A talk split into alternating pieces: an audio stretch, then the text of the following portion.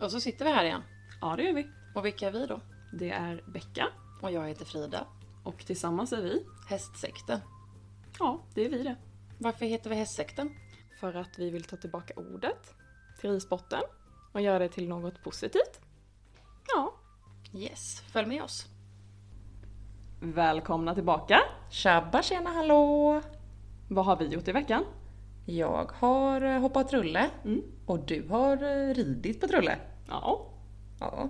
Ska vi ta, eh, dra igång med det sagt eller? Jajamän, det gör vi. Vi kör!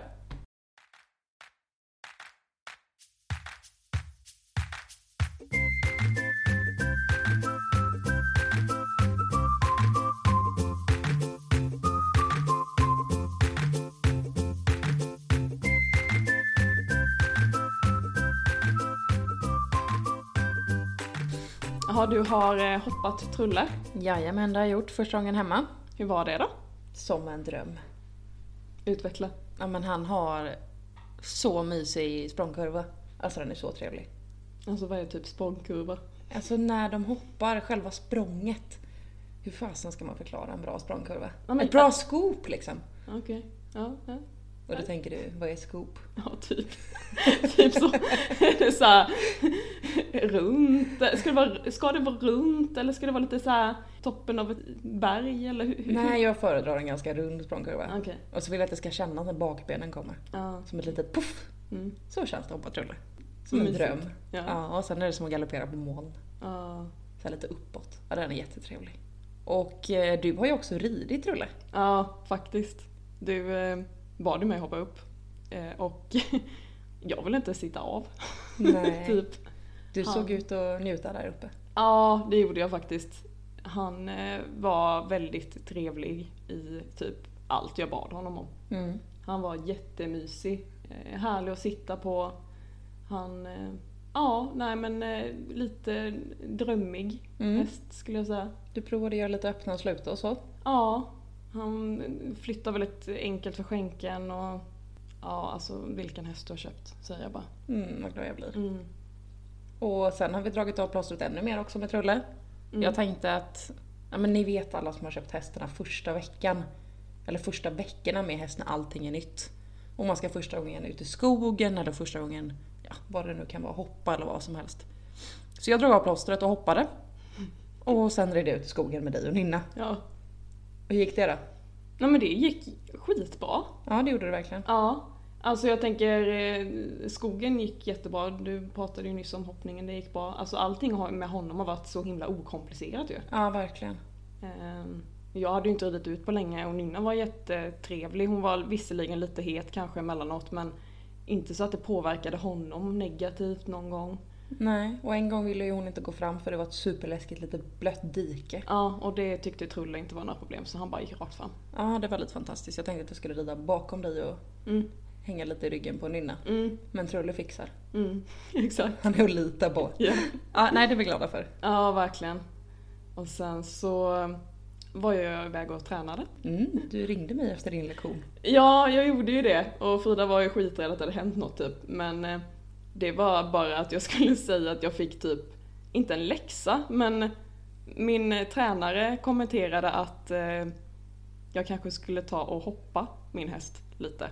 För att det skulle underlätta senare när man lär in galoppombyten. Jep. Och jag fick en klump i halsen och bara nej, nej, nej, nej. Du skulle rida över bommar och hoppa va? Ja, eh, hon sa att hon föredrog att börja galoppombyten på det sättet.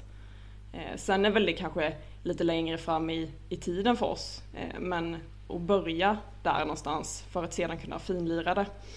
Och det känns väldigt vettigt. Så jag ringde Frida och bara HJÄLP! jag behöver hjälp nu!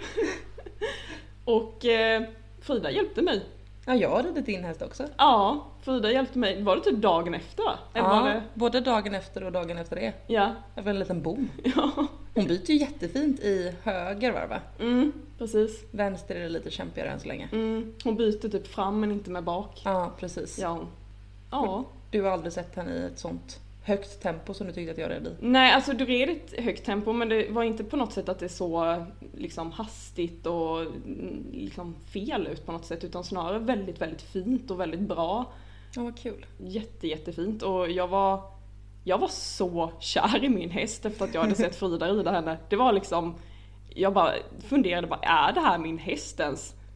Jag tror jag inte slutade prata om min häst eh, den kvällen. Så att eh, jag pratade nog hål i huvudet på min man.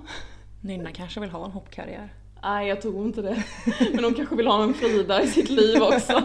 Men eh, hon var väldigt positiv. Det var, det var väldigt roligt att se och sen i helgen så hade du lite övningar för eh, mig och din mamma ju. Ja, precis. Vi red på vår lilla ridbana alla tre tillsammans. Mm, Och sen hade vi hejaklack utav Vera, tre år också. mm, hade vi. Vad gjorde vi då? Vi gjorde en eh, komplicerad övning för, för mig som inte typ rider över bommar eller någon typ av hinder eller vad som helst. Det blev, det blev lite, lite mycket i min hjärna där ett tag. Typ. Mm, man skulle komma ihåg en, två, tre, fyra, fem, sex, sju bommar var det totalt. Ah, Efter varandra. Ja, man skulle rida en viss ordning typ och det där, där bara... Ja, det, det gick typ, halv, halva övningen gick ett par gånger men sen Nej. så bara... Det gick med fem bommar, men sju bommar var alldeles för mycket för Beckas hjärna. Ja. Det går inte!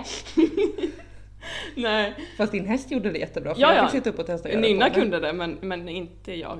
Det kan du visst, men du har inbillat dig att du inte kan. Det är Ja. alltså så logiskt att hon kan rida ett helt dressyrprogram. Men sju bommar efter varandra, det går inte. Ja men jag tror att det blir lite så här för snabba vändningar att nu ska jag till den bommen, nu ska jag till den bommen. I ett dressyrprogram blir det liksom så här, nu gör jag den här övningen och sen så rider jag lite fram och sen så är det nästa övning. Man hinner liksom tänka på ett annat sätt. Fast det är typ 7000 moment, det är det ju inte på en bana. Nej men det är väl, det är väl typ 30 moment kanske. Exakt. Logiken.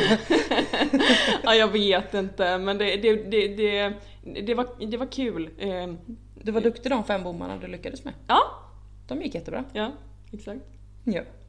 Men eh, med det sagt ska vi eh, ta och sparka igång veckans ämne eller? Ja, men det tycker jag. Det gör vi.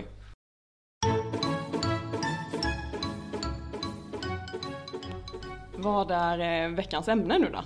Vi ska prata om lite personligheter och så kallade diskanalys. Mm.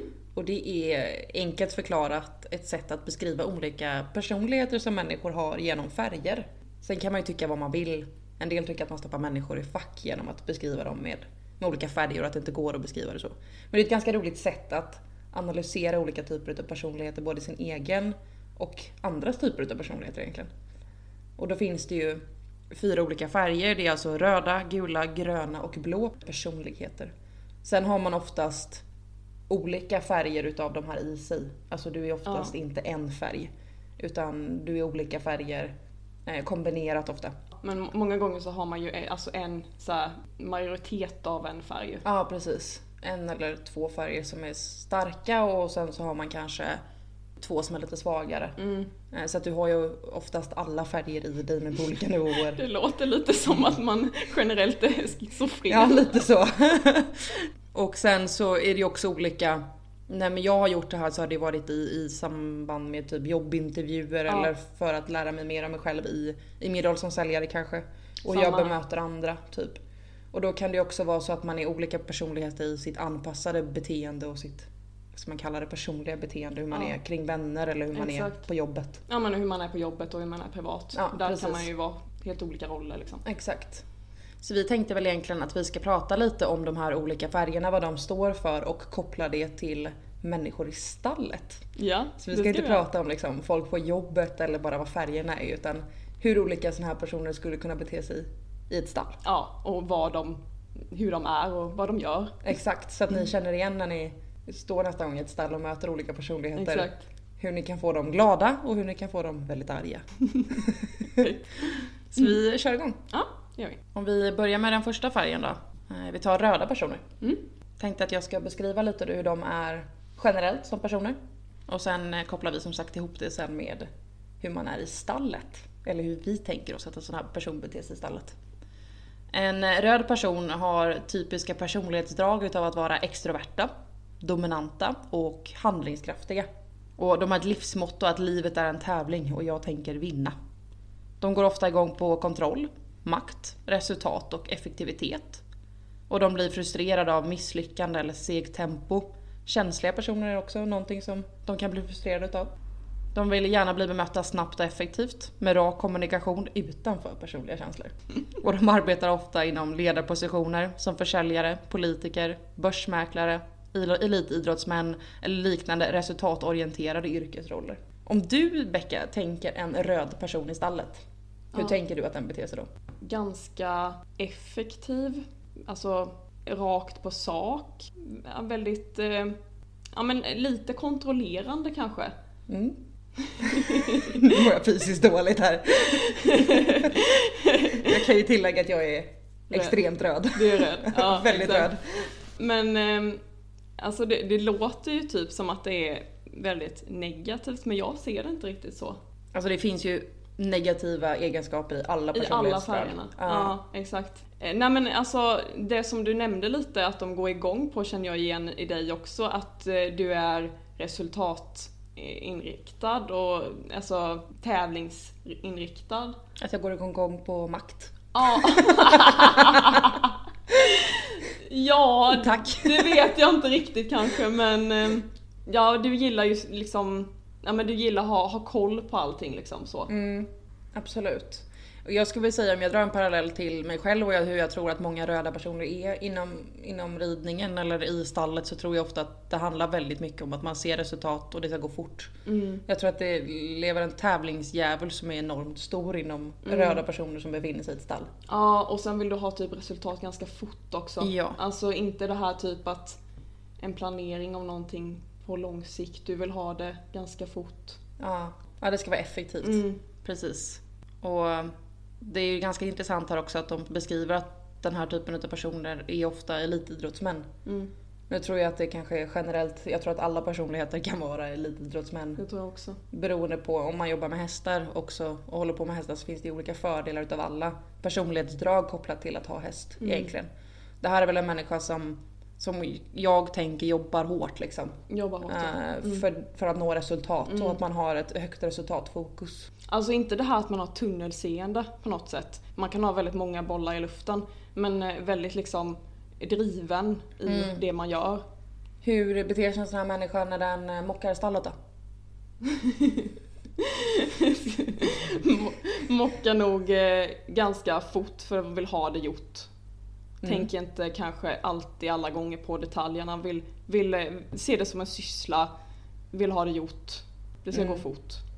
Jag kan ju bara se till mig själv då. Jag har ju en plan när jag går upp till stallet. Jag börjar med att fylla höpåsar, hänger upp dem, går och mockar. Tjoff tjoff, sopar båda boxarna samtidigt, bär ut båda vattenhinkarna samtidigt. Vi pratade ju faktiskt om det i något avsnitt också. Du sa att det tar 45 minuter för dig att göra stallet. Ja, jag har funderat lite på det. Så lång tid tar det nog inte riktigt för mig. Utan max en halvtimme kanske.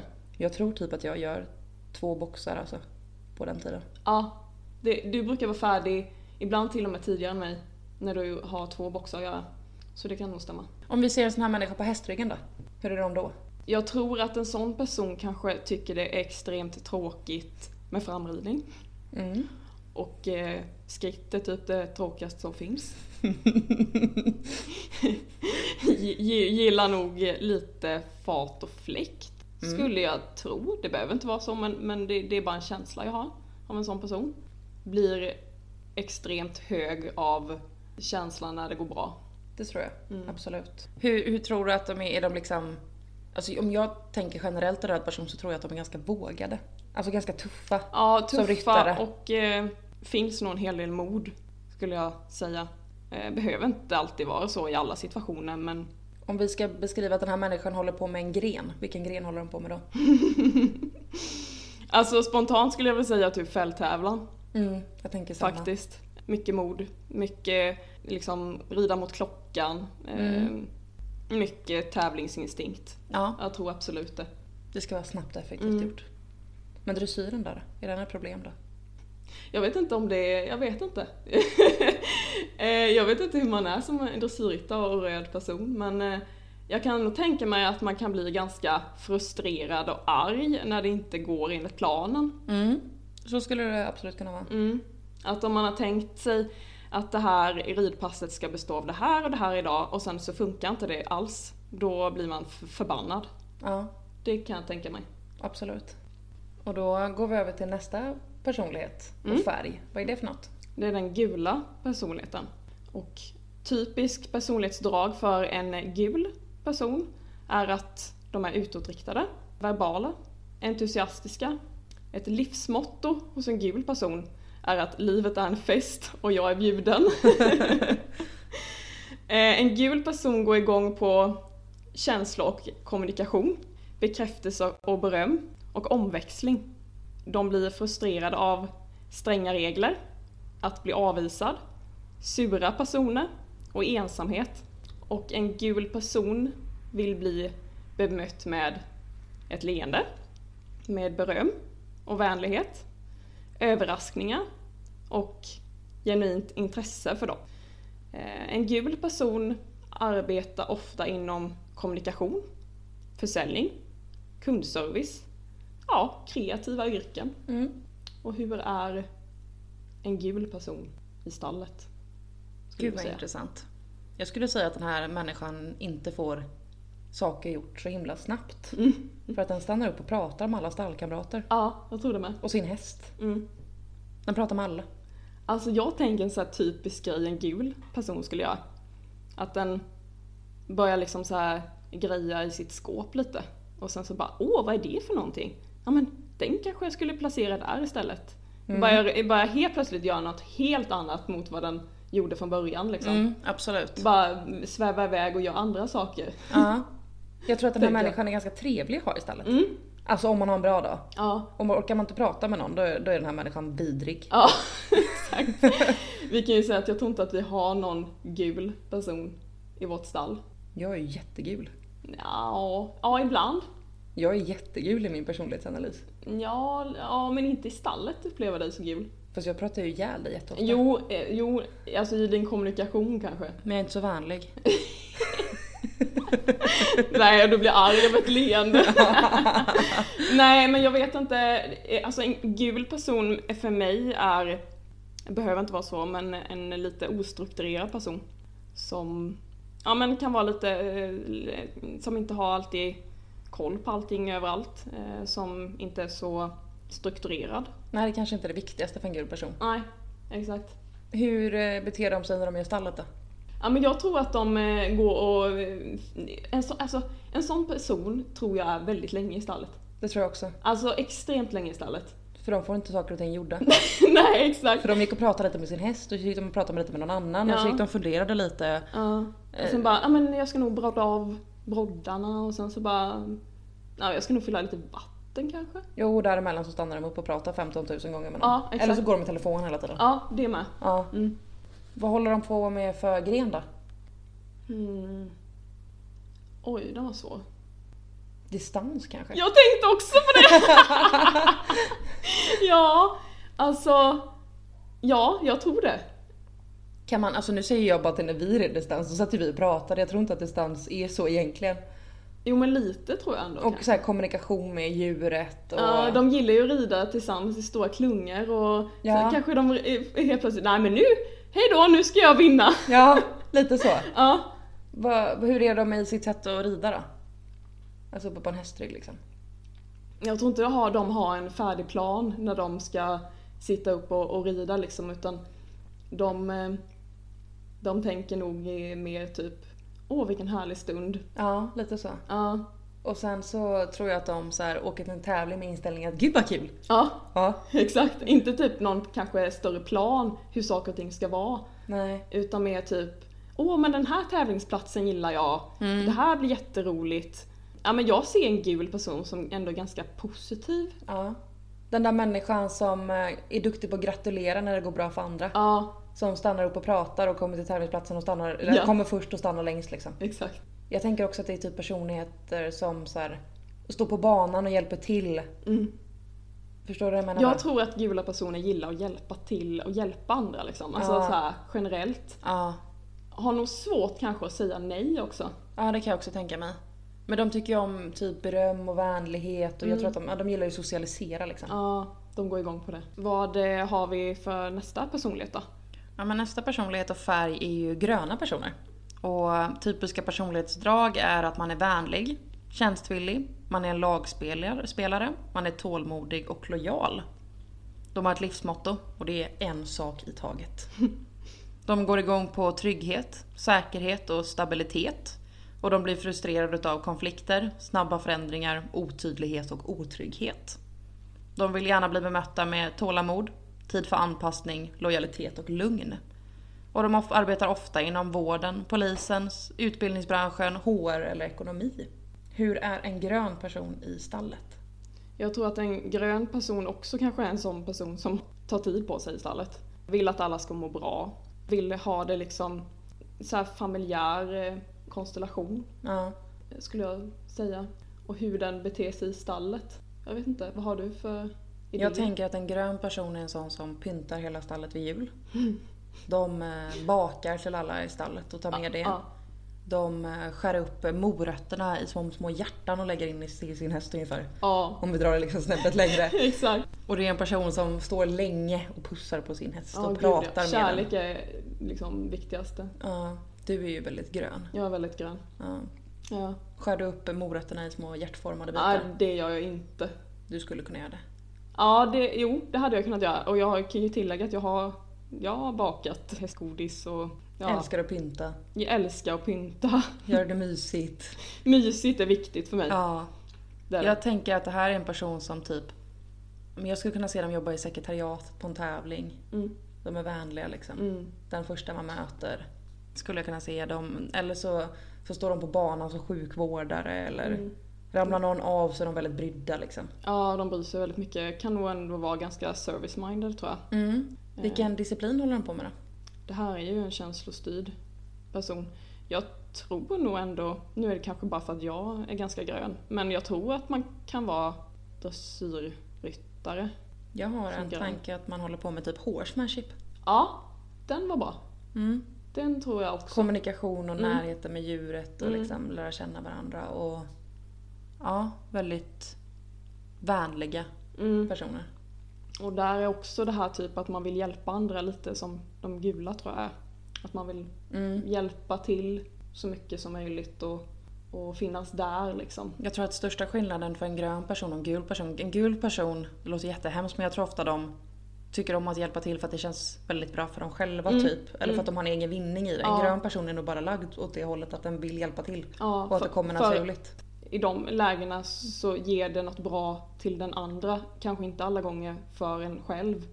Men att man hjälper till för att det ska vara bra för den andra personen liksom. Precis. Och en grön person som rider då, hur är de uppe på hästryggen? Jag tror att, eh, alltså nu tänker jag lite på mig själv hur jag Mm. är. Men jag tror att man känner av stämningen eh, mellan dig och hästen liksom. Och hur känslan är. Och rider ut efter den känslan. Mm. Många gånger. Jag tror att de vill ha ett ganska lugnt pass. Eller så. Mm, lugnt pass. Man rider nog rätt mycket på feeling. Mm. Att det finns tid liksom. Ja, det måste finnas tid. Mm. Kan nog rida ganska länge Ja. också. Har nog inte riktigt någon tidsuppfattning. Nej. Kan gå lite i sin egen värld. Ja, Det verkligen. gör ofta du i stallet. Ja, jag vet. Man går och pratar med Becka och så bara Becka. Och om man gått och berättat någonting så tittar man på henne. Nej hon har inte uppfattat vad jag sa. Nej. Jag går i min egna värld, gör jag. Eh, Det är inte så att jag skiter i någon som pratar med mig eller att jag inte hör egentligen kanske. Jag kanske hör, men jag är, min tanke är någon annanstans. Mm. Lite så. Lite dagdrömmare. Mm, dagdrömmare. Jag tror att man är... eh, Man eh, gillar att romantisera saker Mm. och tänka så här härlig, härliga stunder typ. Det stämmer nog väldigt bra. Ja. Ha den sista personligheten Mm. ska du presentera. Jajamän, och det är den blåa personligheten. Och typiska personlighetsdrag för en blå person är att den är plikttrogen, diplomatisk, noggrann, tydlig, kritisk, konservativ och livsmottot är hellre rätt än fort. en blå person går igång på korrekthet, struktur, fakta, logik, saklighet och de blir frustrerade av osäkerhet, pressade situationer, irrationella människor och en blå person vill bli bemött med fakta och tydliga argument, ärlighet och respekt, erkännande för arbetsinsatser. Och blåa personer arbetar ofta inom ekonomi eller revision, psykologi, forskning, Försvarsmakten eller IT. Mm. Och Hur är en blå person i stall? De tar nog väldigt mycket tid på sig tror jag. ja, De eh, har ett väldigt välorganiserat skåp. De Väldigt. har koll på sina grejer. ja, Det är en ren häst. väldigt ren häst. Ja, den, Struktur. ja, det är människor som står och tvättar svansen på sin häst. nu tittar jag på dig, Ja, för du är blå jag, också. jag är både blå och grön. Ja, Framförallt. ja, f- eh, ja, precis. Och blå har jag väl blivit mer med tiden. Ja. Men blåa personer är nog, eh, gillar nog att skriva upp listor på saker och ting. Japp. De Ja. gillar att sopa stallgången. Gillar att sopa, sopa stallgången ganska noggrant. Det ska Ja. inte vara något som ligger utanför någonstans. Nej, och det ska inte vara något eh, litet höstrå kvar i vattnet när de har fyllt på vatten. Nej, inget sånt. Sen tänker jag lite till mig själv hur jag mockar. det ska vara ganska slätt och fint och det får inte vara för mycket hö någonstans. Det ska vara rakt. Alltså en riktigt blå person skulle man nog typ kunna lägga en, en sån här, Vattenpass. ett vattenpass Ja. inne i boxen. Jag tror att de väger hö i gram. Mm, tror jag med. Och väger gärna om flera gånger också. Ja, Så att det precis. blir exakt mängd. När de gör kraftfoder så ska det vara liksom exakt det måttet. Ja, och gillar typ att ha, har man ett stort mått så drar man typ streck i mått. Så att man ser exakt måttanpassningen liksom för Mm. Som kraften. du har gjort. Som jag har gjort. typ. Och eh, skär man morötter så ska de vara exakt lika stora storlekar. Mm. För du har räknat ut att det är bäst storlek för att hästen inte ska... Sätta i halsen typ. Precis. Ja. Ja. Sådana viktiga detaljer. Vad håller de på med för gren då? Alltså det här är ju en person som gillar detaljer. Det här är en typisk dressyrryttare. Ja, det är det faktiskt. Ja, det är det. Men hur skulle en eh, blå hoppryttare vara då? Oj, den är väldigt duktig på hörnpasseringar. och räkna avstånd. Mm, det här jag är tänker ingen det som... med. Går han banan så vet han exakt vilken distans den ska rida. Hur Jag många tänker, gravstånd. jag tänker lite Peder Fredriksson som typ Ja. noterar sina distanser mellan hindren. Varje detalj är avgörande. Ja, jag tror Verkligen. att är man hoppryttare och är blå, då är man nog ganska duktig. Då är Ja, man väldigt på en noggrann. hög nivå. Ja, Det är bara en känsla jag har. ja. Som eh, väldigt eh, så har ett öga för detaljer typ. Inte lika modiga som en röd person Nej. tänker jag. Nej. Generellt. De rider inte lika mycket unghästar. Nej, så är det nog. Det är Mm. nog en generell. Hur är de uppe på hästryggen då? Jag tror att en blå person ser nog liksom ridpasset framför sig helt färdigt liksom. Och tänker, kanske till och med kolla på klockan. Nu har jag skrittat i 10 minuter. Mm. Nu behöver jag skritta 5 minuter till. Nu ska jag trava. Mm. Alltså väldigt strukturerat.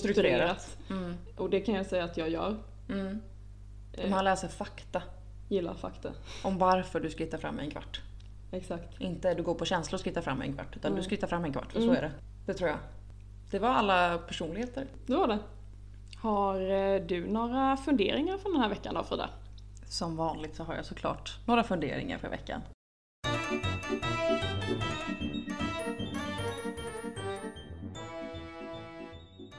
Tre stycken även den här veckan. Mm.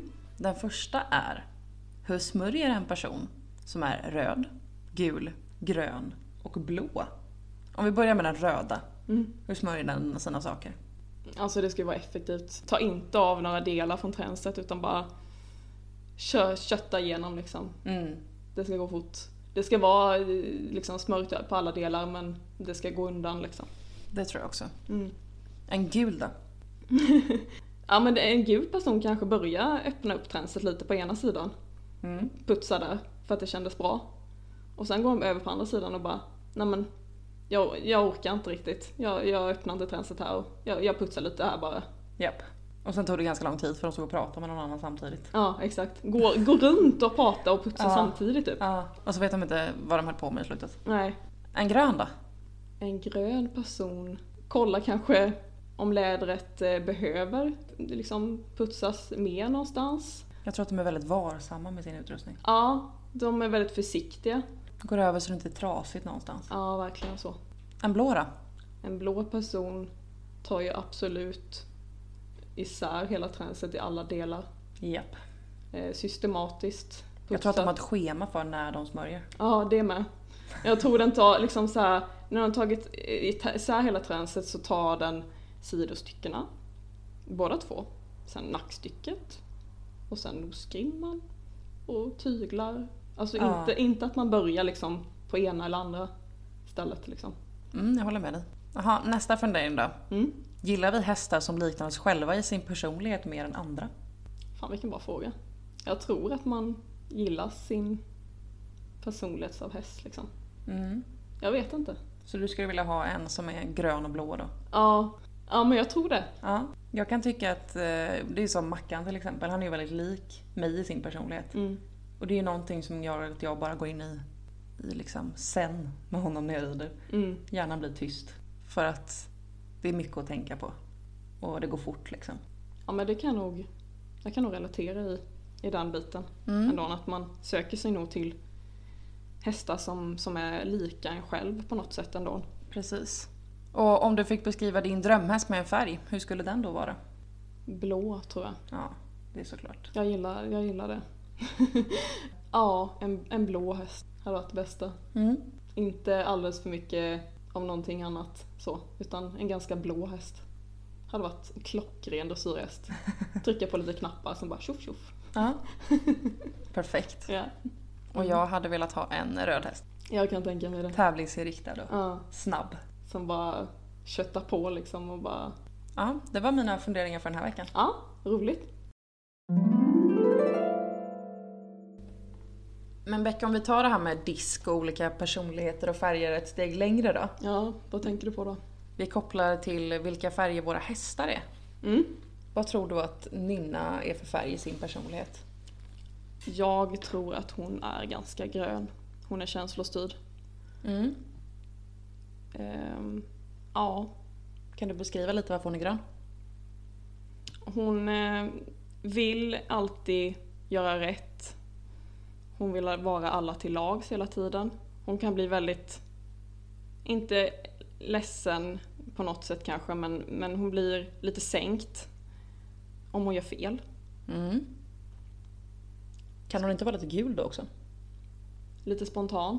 Jag tänker också att hon blir lite frustrerad av typ stränga regler eller att bli avvisad. Ja, det kan hon bli. Mm. Det är inte, det är inte så alla gånger, men absolut. Det Mm. kan jag nog se en, en liten släng av den gula personligheten i henne. Ja, Gillar hon liksom stabilitet? ja det gör hon. Mm. Då är grön där också. Mm. Mm. Då skulle ju Nynna alltså gilla att hålla på med horsemanship eller distans. Ja, men det gör hon ju typ. Ja. Hon gillar skogen. Ja. Och eh, vi håller väl på, inte kanske med, jo men det gör vi väl lite. Lite grann. Horsemanship. Ja, Ja. absolut.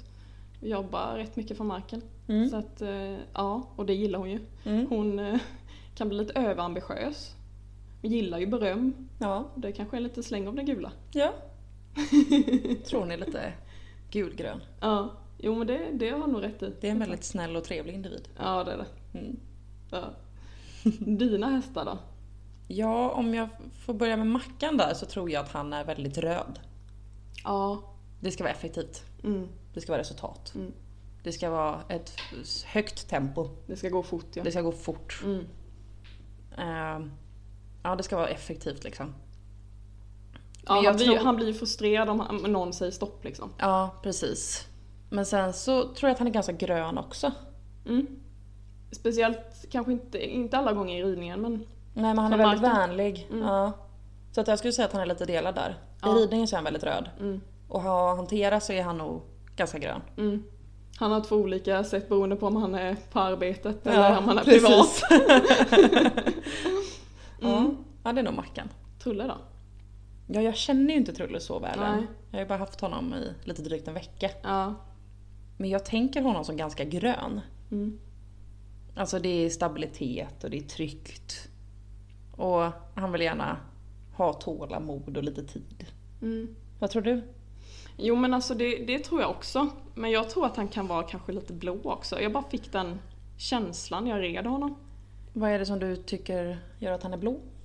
Ja men det kändes som att han gillar så här tydliga ramar. Mm. Eh, lyssnar väldigt bra. Mm. Alltså, alltså att han gillar, gillar reglerna Ja, kring, precis. kring ridningen. Mm. Att eh, ramar du in honom så, så gör han det man ber om. Mm. Liksom.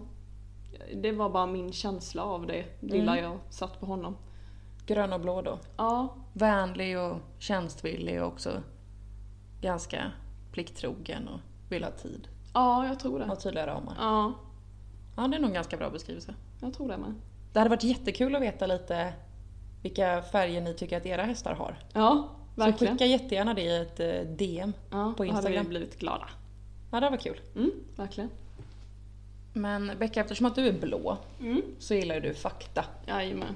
Och jag tänker att det är dags att rulla över till din eh, faktaruta. Ja, det Vi tycker jag. kör Beckas faktaruta. Mm, vi kör.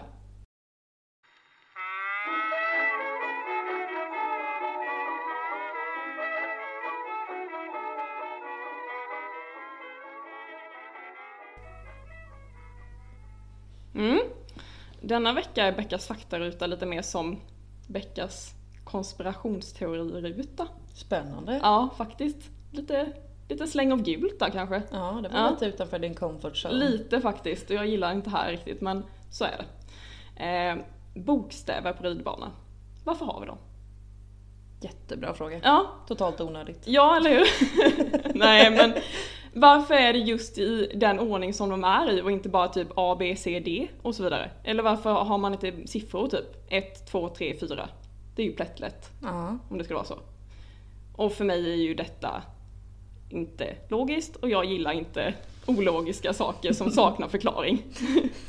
så detta blir ju då lite mer konspiration och det här är ju, har ju varit då väldigt svårt med andra ord att ta reda på. Mhm. Eh, och jag har eh, varit ute på nätet och letat som vanligt och hittat lite på Bukefalos faktiskt, där man diskuterade ämnet. Och då var det en som skrev så här då, och det var det som jag fastnade för. Eh, bokstäver på ridbanan används för första gången i de olympiska spelen 1920, har jag för mig. Men varför det blev just de här bokstäverna skrev man dumt nog inte upp någonstans, verkar det som. Har hört flera teorier om detta, men den här verkar mest trolig. I kejsarens hovstall från början av 1900 1900-talet i Berlin har man tydligen hittat bokstäver runt stallplanen som visar var respektive häst skulle stå färdigsadlad och vänta på sina ryttare när de fina herrarna skulle ut och rida. Stallplanen råkade dessutom vara i storleken 20 gånger 60 meter. Oj. Ja, och då var det ju antagligen då A för ausgång, alltså utgång. Ja. K, Kaiser, F, Fürst, P, Färdknäckt, V, Vassel, E, Endeling. Ja, och så vidare. Massa olika benämningar. Spännande. Ja, bokstäverna var utplacerade precis som dagens ridbana ser ut. Så det kan ju då knappast vara en slump, tror jag, skriver hon, den här tjejen då. Mm. Hur man kom på bokstäverna D, L, X, I, G och C har jag inte fått någon förklaring till. Men det är väl gissningsvis samma historia. Men det finns ingen dokumentation på det här då. Och de här bokstäverna är ju de, eh, förutom C då, de här osynliga bokstäverna som är i mitten av ridbanan. Mm. Och jag är ju då sämst på att komma ihåg bokstäverna på ridbanan. Jag tänker alltid alltså första, andra bokstaven och så vidare, alltså från A eller C när jag rider program. Mitten vet jag är E och B. Mm. Men när jag ändå då var inne och läste på Bukefalos så hittade jag två ramsor som kan förenkla hur man minns bokstäverna då. Ska du sjunga för oss nu? Nej, faktiskt inte. Men man kan väl se det som typ ramsor. Alltså till en 2060-bana så kan man alltid tänka alkohol kan vara en stor hälsorisk. Cyklar man rakt blir polisen förvånad. Snyggt. så sjukt. Och en 20 gånger 40 bana kan man då tänka alla kan ej ha cykel med blå färg. Bra där! Ja, där har man alla bokstäverna. Nu kommer de sitta som bara den nästa gång du driver program. Nej, jag tror inte det. ja, vi får se. Ja, det var i alla fall allt från Beckas faktaruta. Den här veckan så kom ju du på en, eh, ett väldigt roligt stående inslag till podden. Ja, det tycker jag. Veckans övning. Mm. Vad innebär det? Ja, men det kommer ju innebära att vi ger varandra varsin övning, tänker jag. Eh, Jag känner väl att jag behöver komplettera med sånt som, som du är väldigt duktig på. Mm. Och sen så tänkte jag att jag kan ge kanske lite inspiration i din dressyrridning. Absolut, det tar jag tacksamt emot. Mm.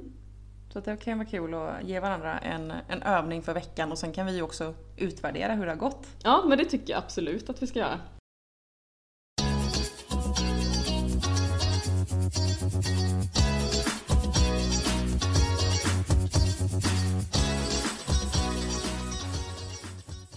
Ha. Har du någon övning till mig den här veckan då? Ja, alltså fokus kommer vara på rakriktning. Okej. Mm. Och jag har egentligen tre olika övningar som innebär rakriktning då, eller innefattar rakriktning. Eh, och jag, det här kommer vara lite svårt, en utmaning för mig att förklara. Men den ena kommer då vara att du gör en stor serpentinbåge på kortsidan kan man säga, kortsida till kortsida. Förstår du vad jag menar då? Nej, inte riktigt. Ehm, tänk dig liksom som en lång... vad ska man säga? Ja men en lång båge. Mm. Som- Där jag börjar på kortsidan tänker du? Du börjar på, du rider på långsidan, lite, Mm. en liten bit innanför spåret. Ja. Sen rider du upp på kortsidan. Mm. Sen rider du tillbaka längs med långsidan fast på trekvartslinjen kan man säga. Okej. Och ända ner till andra kortsidan. Mm. Gör en rundad böj Ja. och sen tillbaka längs med hela långsidan fast på trekvartslinjen. Mm. Och sen så tillbaka på långsidan. Mm. Och gärna då att du rider en liten bit innanför spåret. Mm. Är du med? Kul. Och då ska du vara, alltså hålla hästen rak. Mm. Rama in den eh, liksom på långsidorna där längs med ehm, ja, i serpentinbågen så att säga. Absolut. Och sen så tänkte jag på den här, eh, jag vet inte, d- det här får du ju välja vilka hästar du vill Mm. eh, göra det med. Men jag tänkte även på och, eh, att man kan lägga in lite skänkelvikningar även i rakriktningen. Eh, Och det här kan man göra egentligen på olika sätt. Men att man gör en skänkelvikning, man kanske börjar på en diagonal. Hur du rider, skänkelvikning, Mm. så, puff, puff, puff, åt sidan. Sen rider du fram ett par steg, Mm. alltså Mm. och håller den riktigt rak. Och sen så går det lite åt sidan igen. Ja. Och sen så ja, kan man sitta och leka med det åt båda, båda hållen. Mm. Kul. Och eh, du behöver inte rida hela diagonalen, du kan till och med börja så att du, att du rider eh, en skänkelvikning till, till mitten, medellinjen, och sen fortsätter du bara rakt fram Mm. och så byter du varv. Mm. Eh, och sen så har jag en annan, om du orkar med den. Absolut. Och det är rida på två fyrkanter kan man säga. Ja. Så att du rider på f- två fyrkanter fast du byter eh, Eh, alltså byter, byter varv så att du rider över ridbanan. Tänker du lite som en åtta fast fyrkanter? Ja, typ så. Mm. Exakt. Med hörnpasseringar? ja, och rakriktning med däremellan. raka. Och likadant här, för att behålla rakriktningen så rider du inte på spåret utan du rider en bit innanför spåret. Mm. För att rama in hästen och hålla den rak. Och sen ställa om. Det här går ju att göra liksom i alla gångarter. Ja. Eh, men kanske enklast att man, att man gör det i, i trav. Mm. Eh, men eh, ja, det tänkte jag att jag kunde utmana dig med. Vad roligt. Då Mm. har jag fått inspiration till veckan också. Mm. Mm. Kul. Ja. Och eh, jag tänkte börja ganska basic för dig. Ja, Du kommer att få välja om du ska genomföra det här med Nynna eller med Trulle. okej. Du kan sitta upp på honom om du vill också. Det Okej. känner du själv. Jaha. Och eh, den här veckans övning kommer bestå av att du ska hoppa. Nej. Jo. Men. Jag har bara ett krav. Ja. Och det är att det ska vara två hinder. Ett på långsidan och ett snett igenom. Det ska vara hinderstöd som hindren består av. Men du får själv välja vilken höjd. Okej, det får inte ligga på marken alltså. Nej, det ska vara en Okej. upphöjd bom. Okej. Och du får välja själv som sagt om du vill göra det med nynna eller om du vill låna Trulle och göra det. Ja, okej. Mm, spännande. Och eh, jag vill se det här. Du kommer gå jättebra, du har hoppat men jag tänker att vi ska våga få upp dig igen och hoppa Ja. lite li- smått. Ja, Du det behöver inte behövs. hoppa högt, du kan hoppa 20 cm om du vill. Ja, det är nog dags nu. Men du ska hoppa en, en eh, långsida med ett hinder med ett räcke och sen så ska du vända snett igenom och hoppa ett Mm. räcke. Mm, absolut. Ja, men det är, ja, jag antar den utmaningen. Härligt! Men ehm, alltså, jag tänker väl också att de här, ut- alltså, den här eh, övningen som, som jag presenterade, den skulle du ju faktiskt också kunna göra på nynna om du vill. Gärna det. Det spelar ju ingen roll för mig. Mm. Kul! Mm. Det kör vi på. Japp.